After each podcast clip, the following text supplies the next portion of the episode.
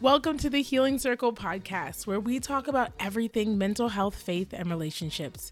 Though this show is hosted by a licensed therapist, that's me, Kobe, I am not your therapist. These amazing conversations are meant to provide psychoeducation and start some good conversation, but they're not meant to be a substitute for real therapy services. We're excited to learn, grow, and talk with you guys. So let's jump into today's episode.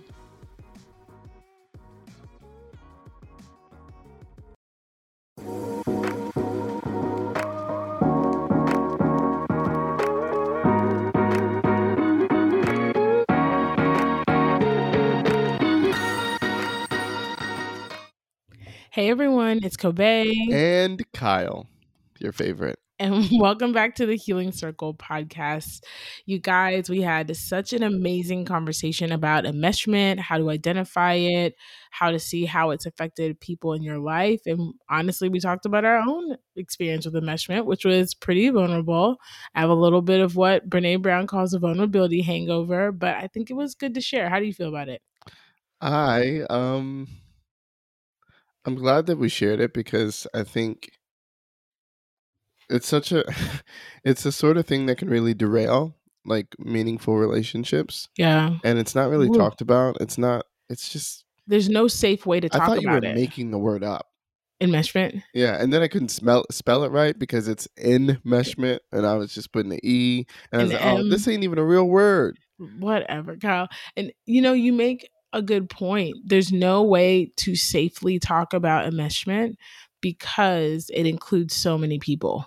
Yeah. There's just no safe way to do it. You know, that's the nature of it. And that's what makes it so insidious for the person who is partnered with someone who is enmeshed is there's no way for them to tell their truth or to share the reality of what they're experiencing or what they're suffering through without exposing people. Yeah. And similar to um some of what we'll talk about today in reparenting, at some point, even in the conversation, we just had to kind of make the decision like, you know what?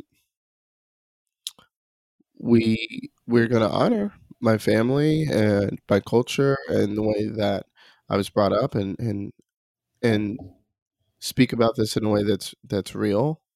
Um and that might be upsetting for somebody. Um or and that might be a hard conversation but it needs to be had. And at some point, you just have to choose. Yeah. You have to choose. You have to just make a choice. And yeah. just like when we recorded the last one, I just had to choose allowing Kobe to be able to speak about something in the fullness of what it is, not like do what happens so often in enmeshed um, environments where everyone has to go along to get along to pretend that something doesn't bother them or it's not hard. Yeah. Um, so it's yeah. not easy. And that'll be part of what reparenting we talk about today. It's not easy. I wish it got easier. It, it doesn't. It doesn't. it doesn't. We just want to be real with y'all. It does not get easier, but it does get better. It does get better. So today we are going to jump right into where we ended off last time before we get right into reparenting enmeshment. And if you have not listened to part one, you definitely should go back and listen to that because that's going to inform a lot about what we talk about today. Um, a lot of what we talk about today. And I want to start off by talking about what I ended talking about in our last episode, which is I would love for you to share a little bit about how you became aware that you were enmeshed and what motivated you to do something about it. Because again, we talked about people who are enmeshed often don't realize it. Mm. They're not like, I am enmeshed with my family. This is great. Do do do. Right. They're usually just like, no, this is this is normal. Enmeshment is their baseline. It is their normal. Um, it is the standard of their life. And they don't realize it's different until they begin to have relationships with other people, interact with other people, you know, get married, have kids. They don't see it until their loyalties are demanded of elsewhere. Yeah. And so I, I, would love for you to share for the men or women um, or people who are experiencing enmeshment or think that they might be experiencing it, how you identified it and how you decided to make the change of like, okay, I got to do something about this. Yeah, part of the reason that it's important to have a conversation like this about enmeshment is because I don't maybe there's someone out there that can. I don't know that it's something that can be internally generated from the enmeshed person. I don't yeah. know that reconciliation or reparenting enmeshment is something that can just happen from that person saying, waking up one day and saying, you know what, this isn't right. Mm. It, it, it's just not. It, at least mm. for me, it wasn't that. and that's powerful. Even with like the resentment or the guilt, yeah. right? We talked about this being a love contract written in guilt, signed in guilt. Mm-hmm. Even with the guilt and the shame and the anger and the frustration, it's still not something that you are personally going to let yourself be released of. No, I, I came I came to awareness in it in stages. God was really gracious um, towards me, just to be to be honest. Um, if you don't have a conversation like this or listen to a podcast like this or someone brings it up and you just have to start really questioning it, I don't know how it comes up, but for me, mm. um, God was really gracious. He allowed a tension um, that was new to like exist in my relationship with my family, specifically with me and my dad, um, in areas that didn't seem like it was actually enmeshment at first. I mean, we were working together, we were in ministry together, and we we started experiencing a tension that we just never had. Me and my dad have always been on the same mm. page. Yeah. And Kobe, you remember kind of what this was like. Very slowly, over eighteen months, we we started having a difference of opinion about what our relationship needed to be. Yeah. And um, it started there. It started in a, you know what? Like, I love you, Dad. I remember literally having the conversation. Dad, I love you too much to let this come between us. Mm. So, like, even though I know it doesn't make sense to to some other people, I'm gonna step away from this opportunity to to, to kind of partner with you, yeah, so that I can step into a person of like and continue to grow in personal relationship with you. That was mm-hmm. like kind of the beginning of seeing like, okay, there's something weird here. This and ten- the response to that. The I response res- was tough. I think that the response to you stepping away not just from that relationship, but also holistically in the family system. Mm-hmm. I think that was when obviously we didn't have the language we have now, right? Mm-hmm. But I think that was when there was a clear sense of, oh, Kyle choosing what's best for him is disloyal to us. Mm-hmm. That was when I think that was made like plain to you. I'm like remembering that. Yeah. And it actually, funnily enough, I was struggling with um, some discrimination at work. And it was really, really, really toxic stuff. Yeah. And I bad. remember um, telling my dad about what was going on, and his advice in so many different ways was to like pull away and to protect myself and to do what was right for me and forget what I've the burdens that I felt like I had to do for these people and I didn't owe them all that and and it was all this stuff and then there were similar situations happening um, in another arena that involved my family system, and I felt the same way, and the advice was different. Mm. But the feelings I was like, I was feeling a similar burden in both places, and, and the, the situation was, was, similar too. The situations were very similar, and the advice was 180. And that was like the first time I was like, wait, hold on, something is off here. Yeah. And that and that built that tension. And then God was God was faithful. I got sick. Um and and I'll I'll skip to the end. I think one of the things that can reveal a enmeshment is um when the resources in your your family and your procreated family get start to thin out. Like when you just lose capacity, you're forced to acknowledge um, the ways that like this enmeshment is fraying your um your relationship with your spouse or your partner. Mm, you mean your family of origin? Yes. Okay. Sorry, okay. sorry, sorry, sorry. Um, so I got sick. I got really, really, really sick, yeah, and all of a sudden, that. I no longer um, had the capacity to be all things to yeah, all people, to be the and, hero of the family. And I was forced to prioritize in a way that I'd never had to prioritize before. Yeah. And so um, when it came to prioritizing before, I always felt like I could give everyone an equal share. Yeah. And I lost, you know, it's that like compromise. Well, I used to have two pies, and now I have half of a pie. Who gets to eat? Yeah. And it and it cleared up this idea that Kobe was expressing before her feeling like she wasn't getting her due from me. Mm. And when I mm. had less to give, it was easier for me to see how little comparatively she was getting because I didn't have, you know, I used to be able to hide it, at least to myself, saying, mm. well, I'm mm. giving you the same thing I'm giving everyone else. And yeah. then all of a sudden I had to give everyone else less. And in some ways, they were more upset than my wife was that yeah. they were getting less from me, even though I was sick. Yeah. It wasn't like I got tired. Yeah. I was sick.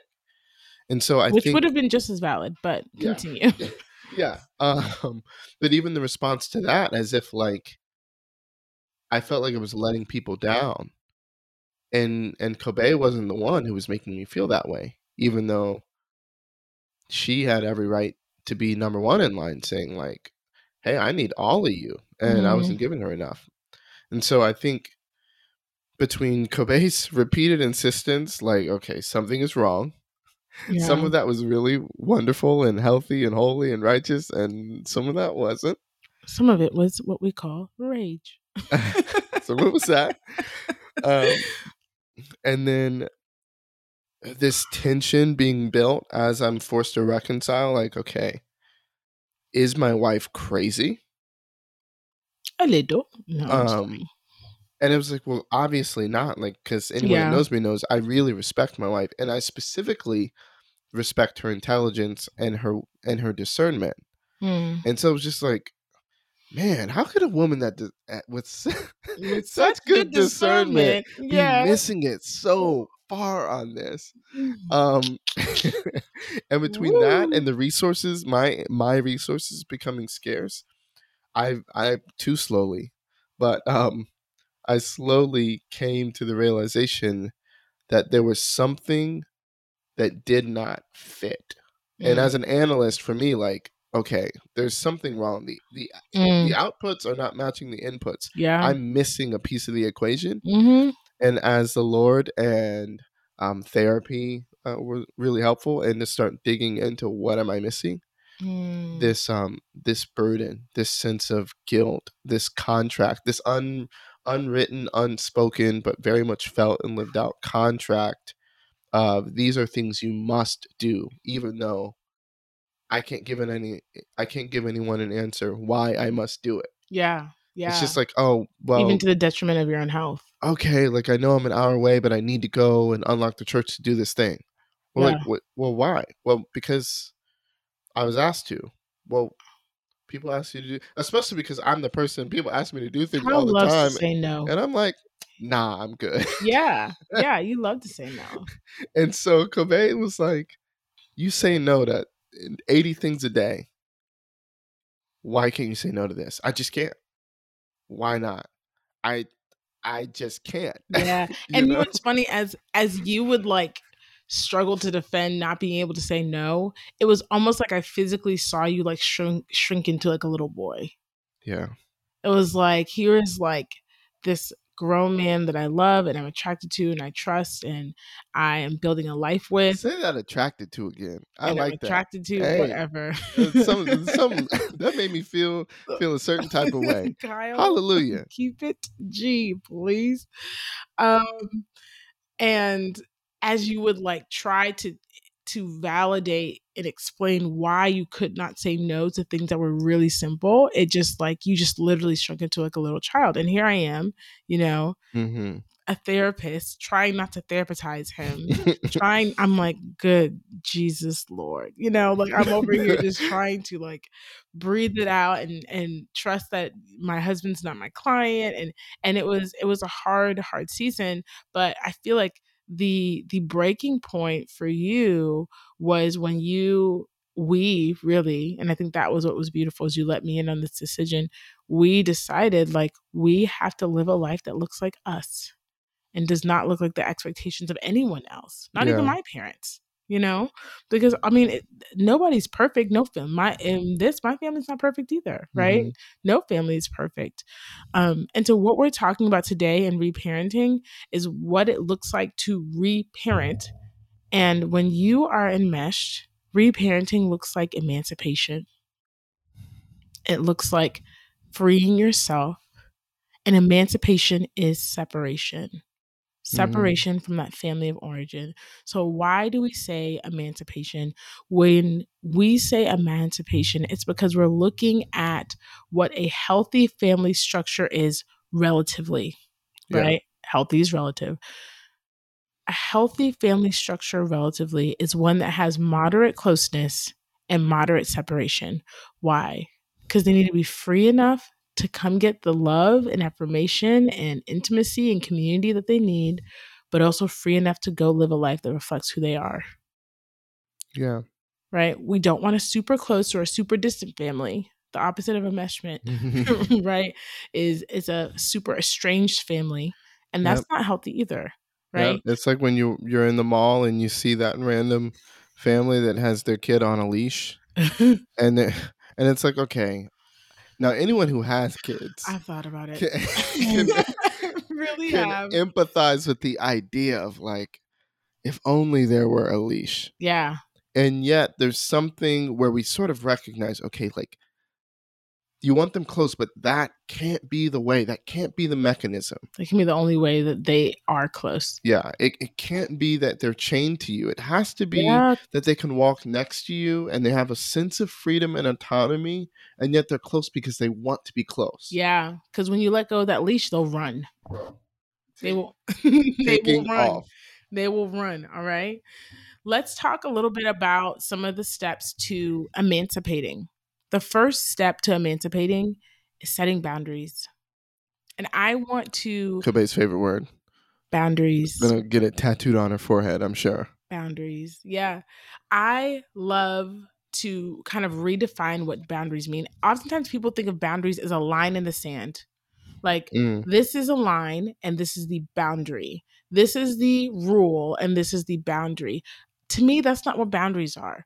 Boundaries are not where you should not cross. Boundaries are what I will do if you do cross. Right? Because yeah. that implies that we have control over whether someone's going to honor that line we've set or not. Yeah. We don't have control over that. We do have control over how we respond to the line that we set. Yeah. Yeah. And so boundaries are not hey, this is a line and don't come over here. Don't come over here. And then what happens when they come over here? That's the issue with many of our boundaries. We don't prepare with, with what we're going to do after someone crosses a boundary, mm-hmm. crosses a line, crosses a standard that we've set in our lives. So boundaries are not, here's what you're not going to do. Boundaries are, if you do this, then I will mm-hmm. blank. That's what a clear boundary is. Yeah. And so, as you are beginning the process of emancipating, it's going to hurt. It's going to really suck. That's what we're going to talk about next. Yeah, but first, we have to start looking at, and this has to include your partner, especially because a lot of this, if you are partnered, um, a lot of this has left them out in the dark. Yeah. So, including your partner means looking at where are the places that we want to clarify and differentiate to separate from your family, and what will we do if they try to imply that we should honor a contract that we're no longer honoring. Yeah. And it's gonna, you know, boundaries are really important. Um, but as Kobe is saying, what's most important is the sense of like integrity to your own ideals that you have to have. Mm. Right? Because at some point it will get crossed. Oh, absolutely right? Because and, it's natural. And so you have to stick to your guns, which mm-hmm. is why you got to make sure that your the boundary you want to set is actually something you're willing to do, right? Like yeah. don't say, "Hey, like if you if you don't do what I say, I'll kill you." It's like, well, are you really gonna kill me? No, you know, like that's a little extreme. Um, but it it does have to have a sense of like a self worth, of self esteem, of yeah. like, you know what, I'm not doing this because I I dislike you. Mm-hmm. I'm doing mm-hmm. this because I love me mm. and I love me mm. too much mm. to let you trample over me. Yeah. Right? Like it's boundaries are about love. Yeah. They're not about Hate. discipline. Yep. They're not about shaming someone. They're yep. not about revenge. Yep. They're about love. Yeah. And that's a word for parents too. Right. Yeah. So next when we talk about emancipation, we are also talking about expecting feelings of grief and guilt. So I'm going to talk a little bit about the guilt, and then Kyle's going to go through the process of grief because I think that he has a lot of personal insight to pour into that, and I'll sprinkle little thoughts in there here and there.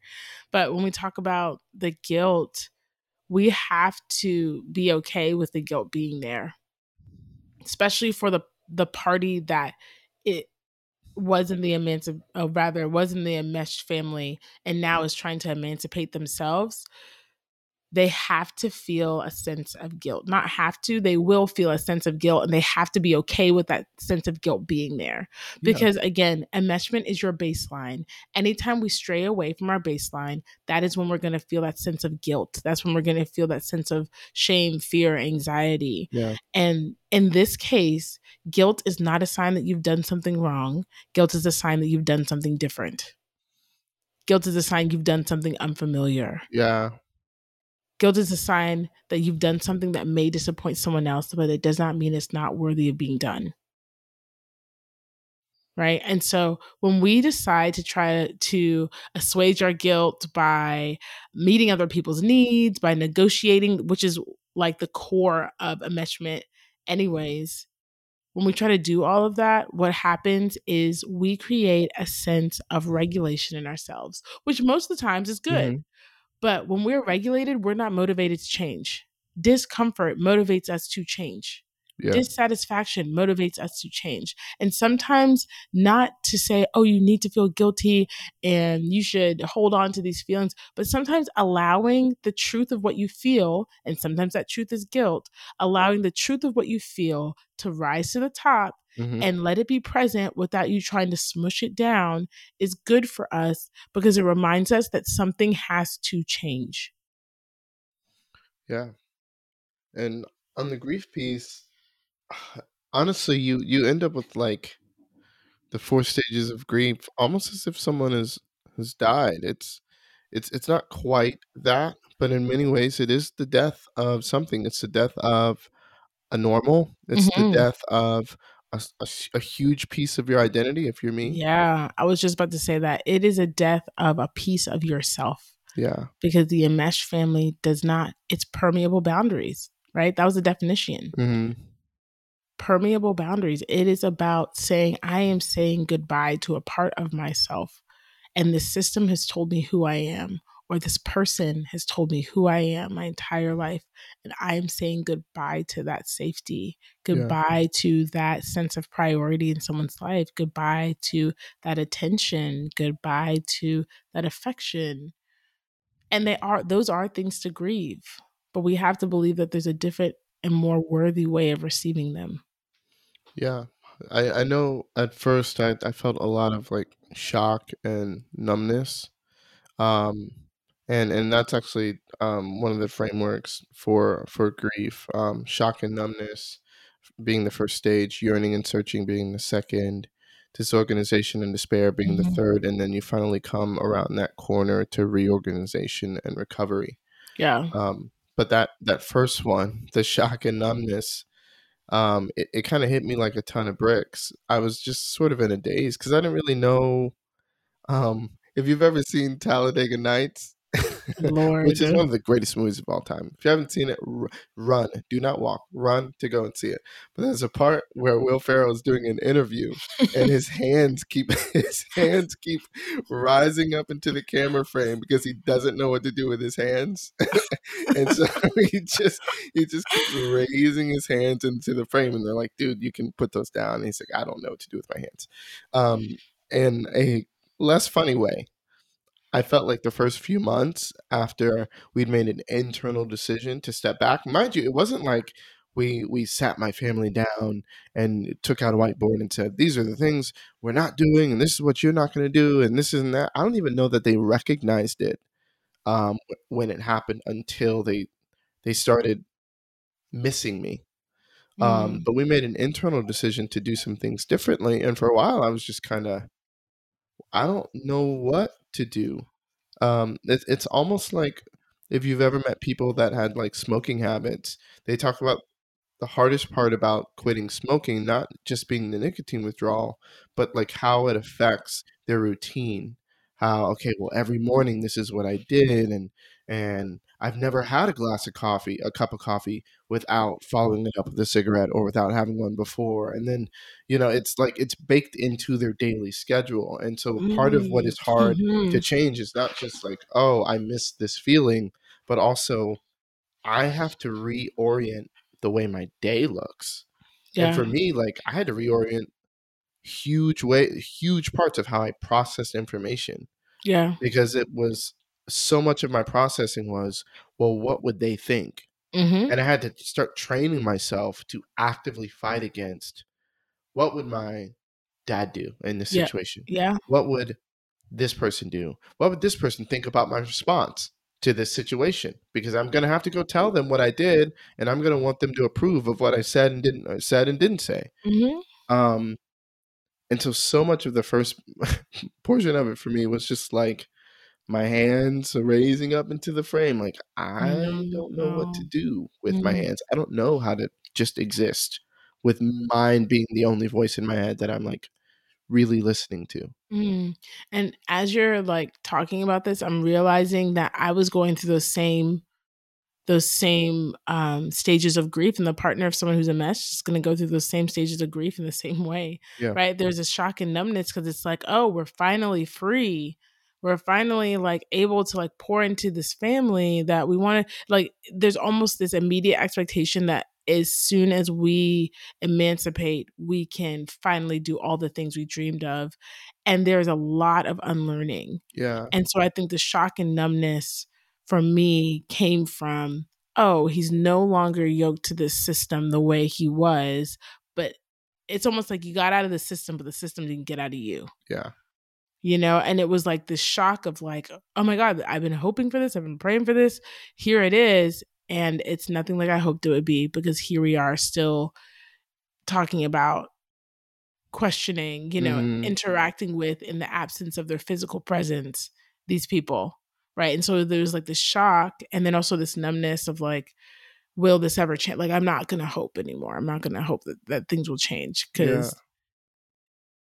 Things change but it felt like nothing changed if that makes sense i'm sure there's some people who can relate mm-hmm. um yeah i i'd say and the second stage of grief is yearning and searching and this phase i think was probably the longest phase for me kobe could could could speak more into it because she she got to see it with um, from an unbiased perspective. But this is where like you you go through all these different sorts of emotions: despair, confusion, sorrow, and and the bereaved person, the person who's in mourning, who's grieving, they start to yearn for what they had, and mm. and then they mm. start searching for meaning, you know, out of like this loss. And yep. and for me, like it was so small. It's funny how, in retrospect, like my family, again, like we didn't have a conversation with them.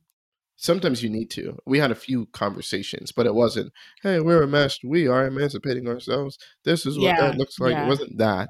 I think we um, just started being more clear about boundaries and yeah. in places where we usually said yes, we said, actually, we're going to pass on that. Mm-hmm. And because so much of the contract was unspoken, when we shifted, not much needed to be spoken. Yeah. Right? Because it wasn't like someone was banging on the door saying, Where are you? There was someone in my heart saying bang on banging on the door saying, You have to go. Yeah. Like, why aren't you doing this? Or what are they gonna think? Or yeah.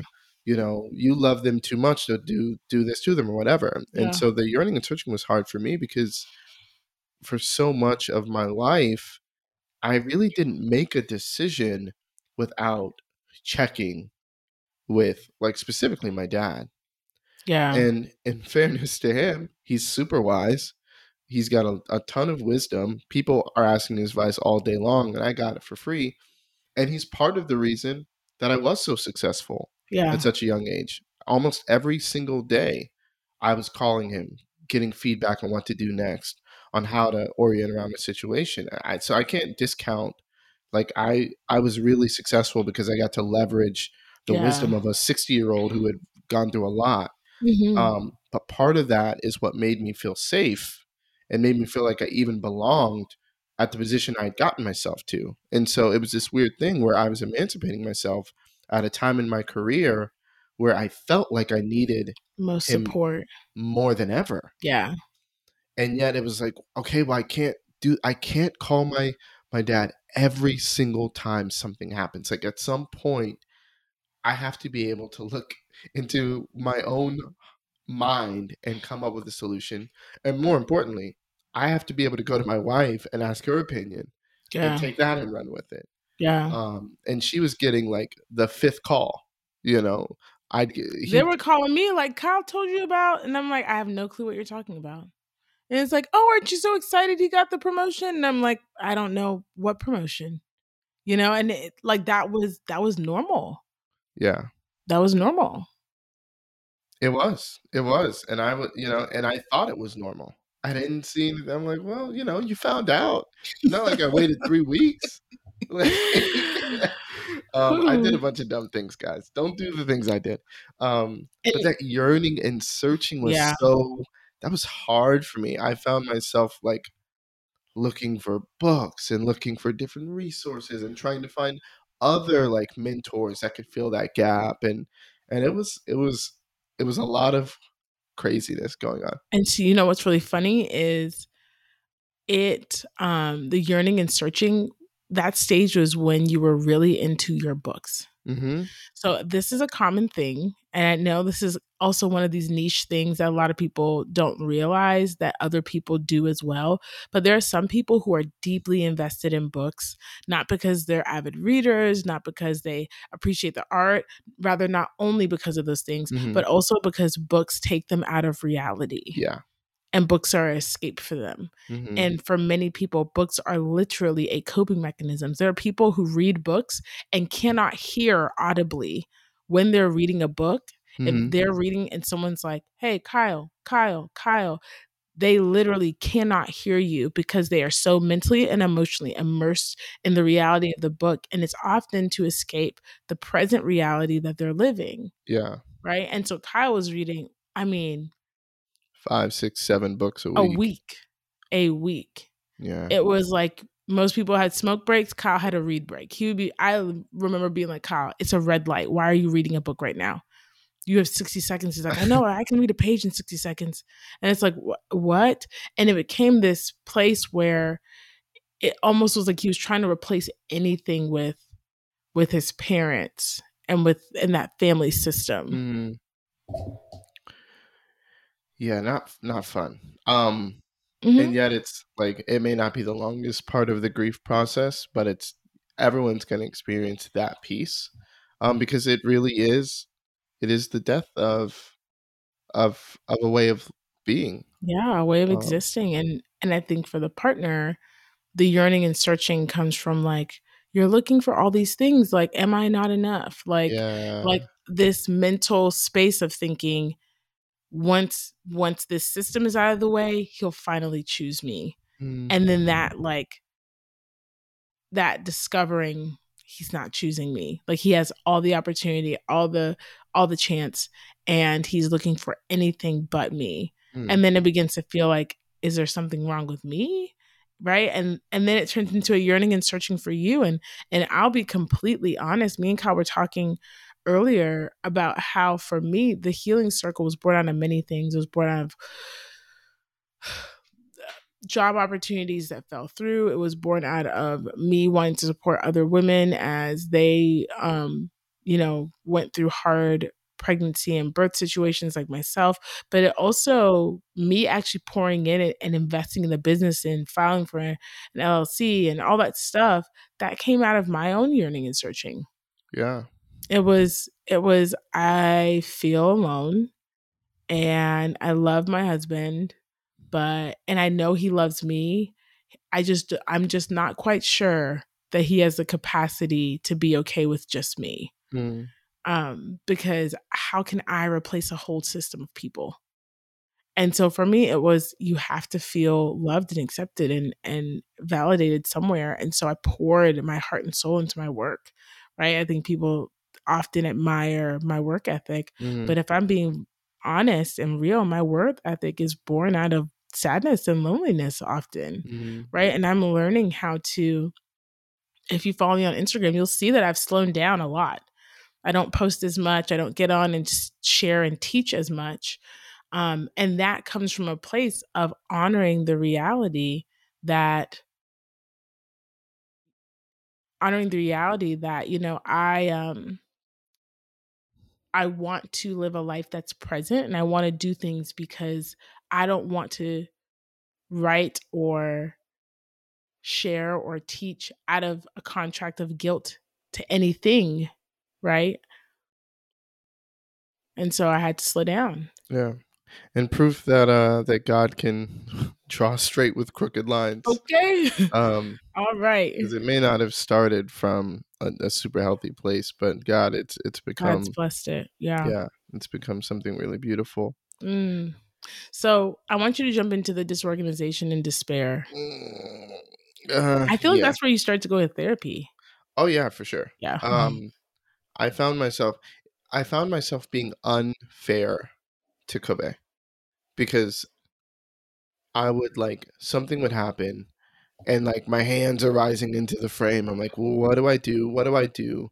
Literally itching, like, and by literally itching, I mean my my body itching. Yeah. For like a year and a half, two years. Full body itching, full body hives are a symptom of PTSD.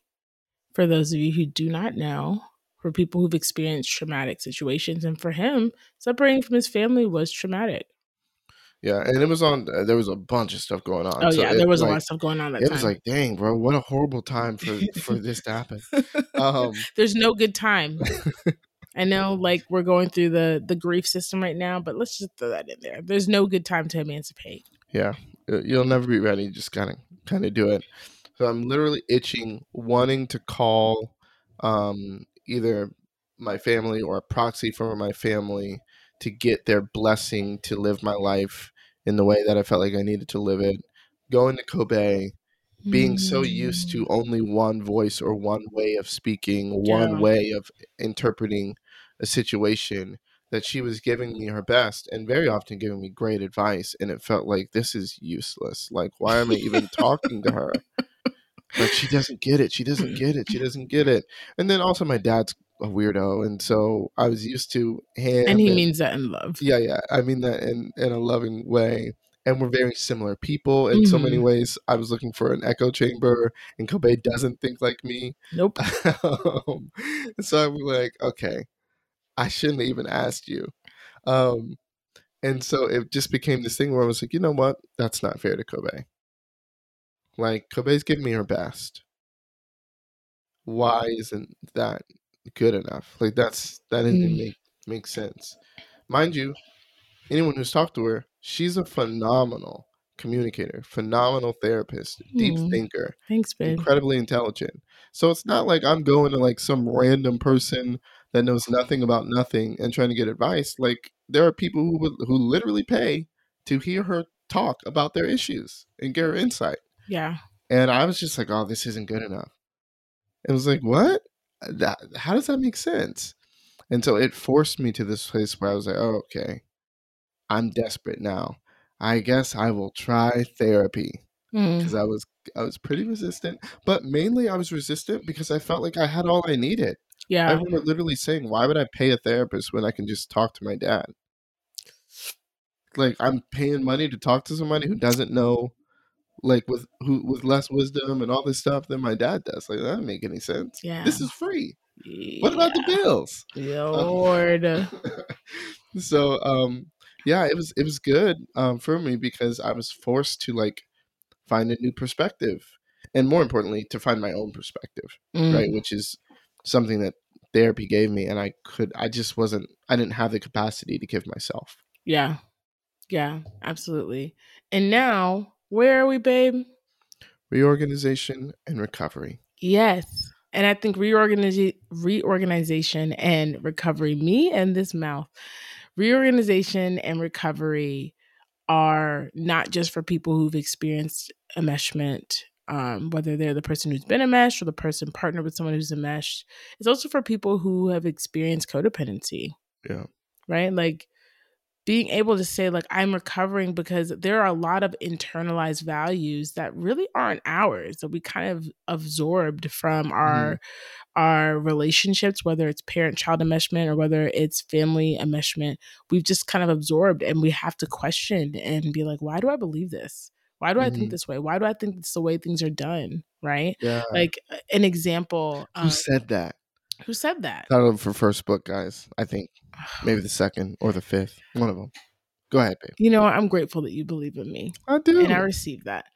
Um yeah asking ourselves like who who said that and whose voice is that right because mm-hmm. i've i've already talked about the system of like the super ego the ego and the mm-hmm. id like for many of us um who are codependent and for those of y'all because it ain't me who've experienced wow who've experienced uh, um enmeshment uh, I didn't mean that in a mean way, y'all. Nah, nah, she did. I, I really didn't. But uh, for those of I'll say us who've experienced enmeshment, um, that voice in our head, what we would say is our conscience, is often the person that we have an unhealthy relationship with and the mm-hmm. person that we feel like we are forced to be obedient to, mm-hmm. right? But when we are doing this thing of emancipating ourselves, we are ripping up that contract written in guilt and we are writing a new contract written in love and respect. Yeah. And and this reorganization and recovery phase is like and we're in the middle of it. It's it's been really good. It's it's the settling into the new normal. Mm-hmm. Um and and my family has settled into the new normal mm-hmm. and uh, the way it happened it it happened so slowly and consistently i don't know that anyone but uh, until they listen to this podcast, they may not realize that this was even going on actively. Oh, I think they definitely did. I mean, within with the intentionality of oh, it. yeah, yeah, yeah. yeah, and yeah. what what our they felt the results, yeah. but I don't know that it was like, oh, they're emancipating. You know, yeah, no one. Yeah, it's very much an internal decision that I am going to emancipate, and as we engage in emancipation, know that you're going to have lots of complicated feelings inside of yourself. Yeah. And other people are going to have really complicated feelings inside of them because a lot of them may feel betrayed. Mm-hmm. They may feel mm-hmm. like you're being disloyal. They may feel like you no longer love or respect the family system. Mm-hmm. They may think that there's something wrong with you. Know that emotionally and relationally, yeah. all hell is going to break loose for a while. But, you know, Dr. Ken Adams said something that really, really stuck and I think he was right. He said, allow four seasons the, for the dust to settle. And I'll say that again. Allow four seasons for the dust to settle. Yeah. Allow there to be a full year for people to adjust, including yourself and your partner and the people that you guys are in relationship with, because it's really confusing. It's mm-hmm. it's changing the climate, right? It's two degrees shift is melting the the ice polar caps. The polar know? ice caps. You got it. Ice polar caps? Why can't they be ice polar caps? I don't know. It's it's okay though. There's caps and they got ice and there's a polar thing involved. Y'all know what we talking about. I guess the I think the polar comes from I promise, I promise we are intelligent.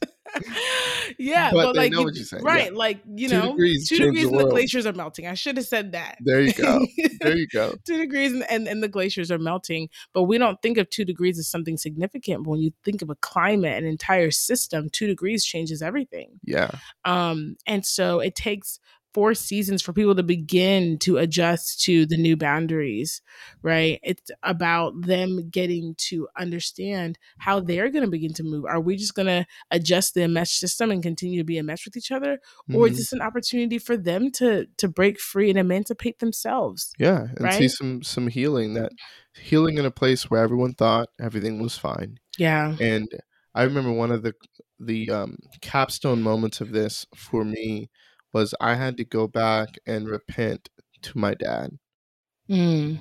for my enmeshment. I had to go back, not had to, I got the privilege to go and apologize and really repent.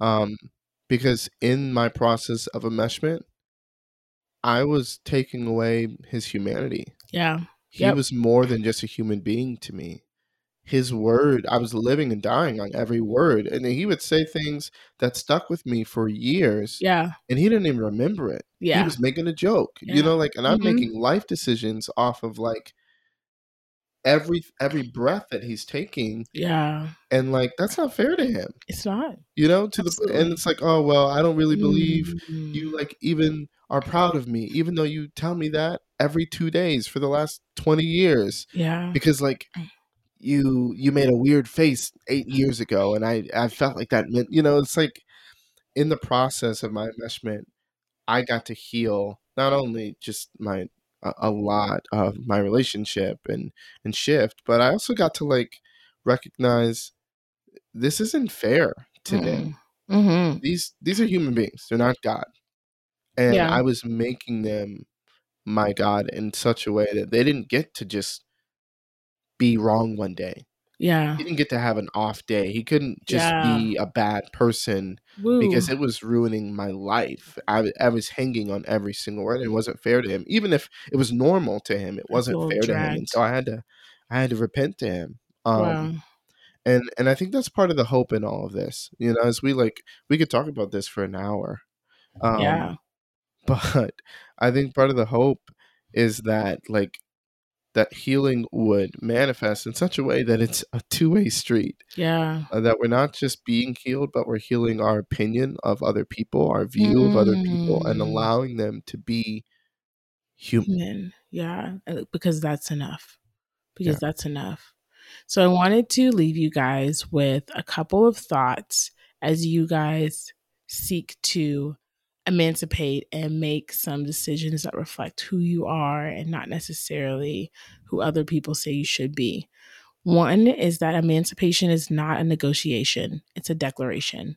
And that is a quote from Dr. Ken Adams. Emancipation is not a negotiation. As you begin to separate, because you've been so deeply connected to other people, you're going to want the people that you're emancipating from, you're going to want their blessing to separate from them, mm-hmm. which is literally defies the point, right? It defies yeah. the point. Your mother, your father, your brother, your sister, they are not going to bless you walking away. And yet you still have to do it. Yeah. And yet you still have to make that decision, right? You have to emancipate to have a life that reflects who you are and gives you freedom. Yeah. Mm. Sorry, I was just thinking. I also think it's really important for us to know that emancipation is a process. It's a really long process. And it's okay if it takes time. Mm-hmm. We're f- three and a half, four years in and still navigating. Yeah. Yep. Yep. Still figuring it out. Still figuring it out. But it's a good good thing. It does not always feel good, but it is good because freedom is good for all of us. What a perfect episode for the weekend after Juneteenth. Turn up. Yes. Big black fist in the air. I love it. Good job, Uncle Joe. Keep it coming. okay, first of all, Uncle Joe ain't done nothing until he's gotten Sallie Mae Navient whatever her name is off my big. Okay. Wow. because I am not paying these student loans. Yeah, these student loans are a problem. I have decided. All right. On next week's episode, we're going to talk about student loans and um, who wants to pay them. Listen, how to reparent the debt. Yeah. In the name of Jesus. Yes. I receive that. Thank you guys so much for listening. We would love to continue to hear more about how this series is impacting you guys and how reparenting is affecting you guys. Um, we're so excited to share a little more next week. Stay tuned to hear what we're going to talk about. We love you guys. Until the circle comes back around. Bye, guys. Bye. Thank you guys so much for tuning in to today's episode. If you liked our conversation, make sure to rate, review, and subscribe so we can get the word of healing out to as many people as possible. Visit the show notes to stay up to date on our mental health workshops, yearly retreats, Oasis is Bomb, and connect to us on social media. We'll chat with you guys soon until the circle comes back around.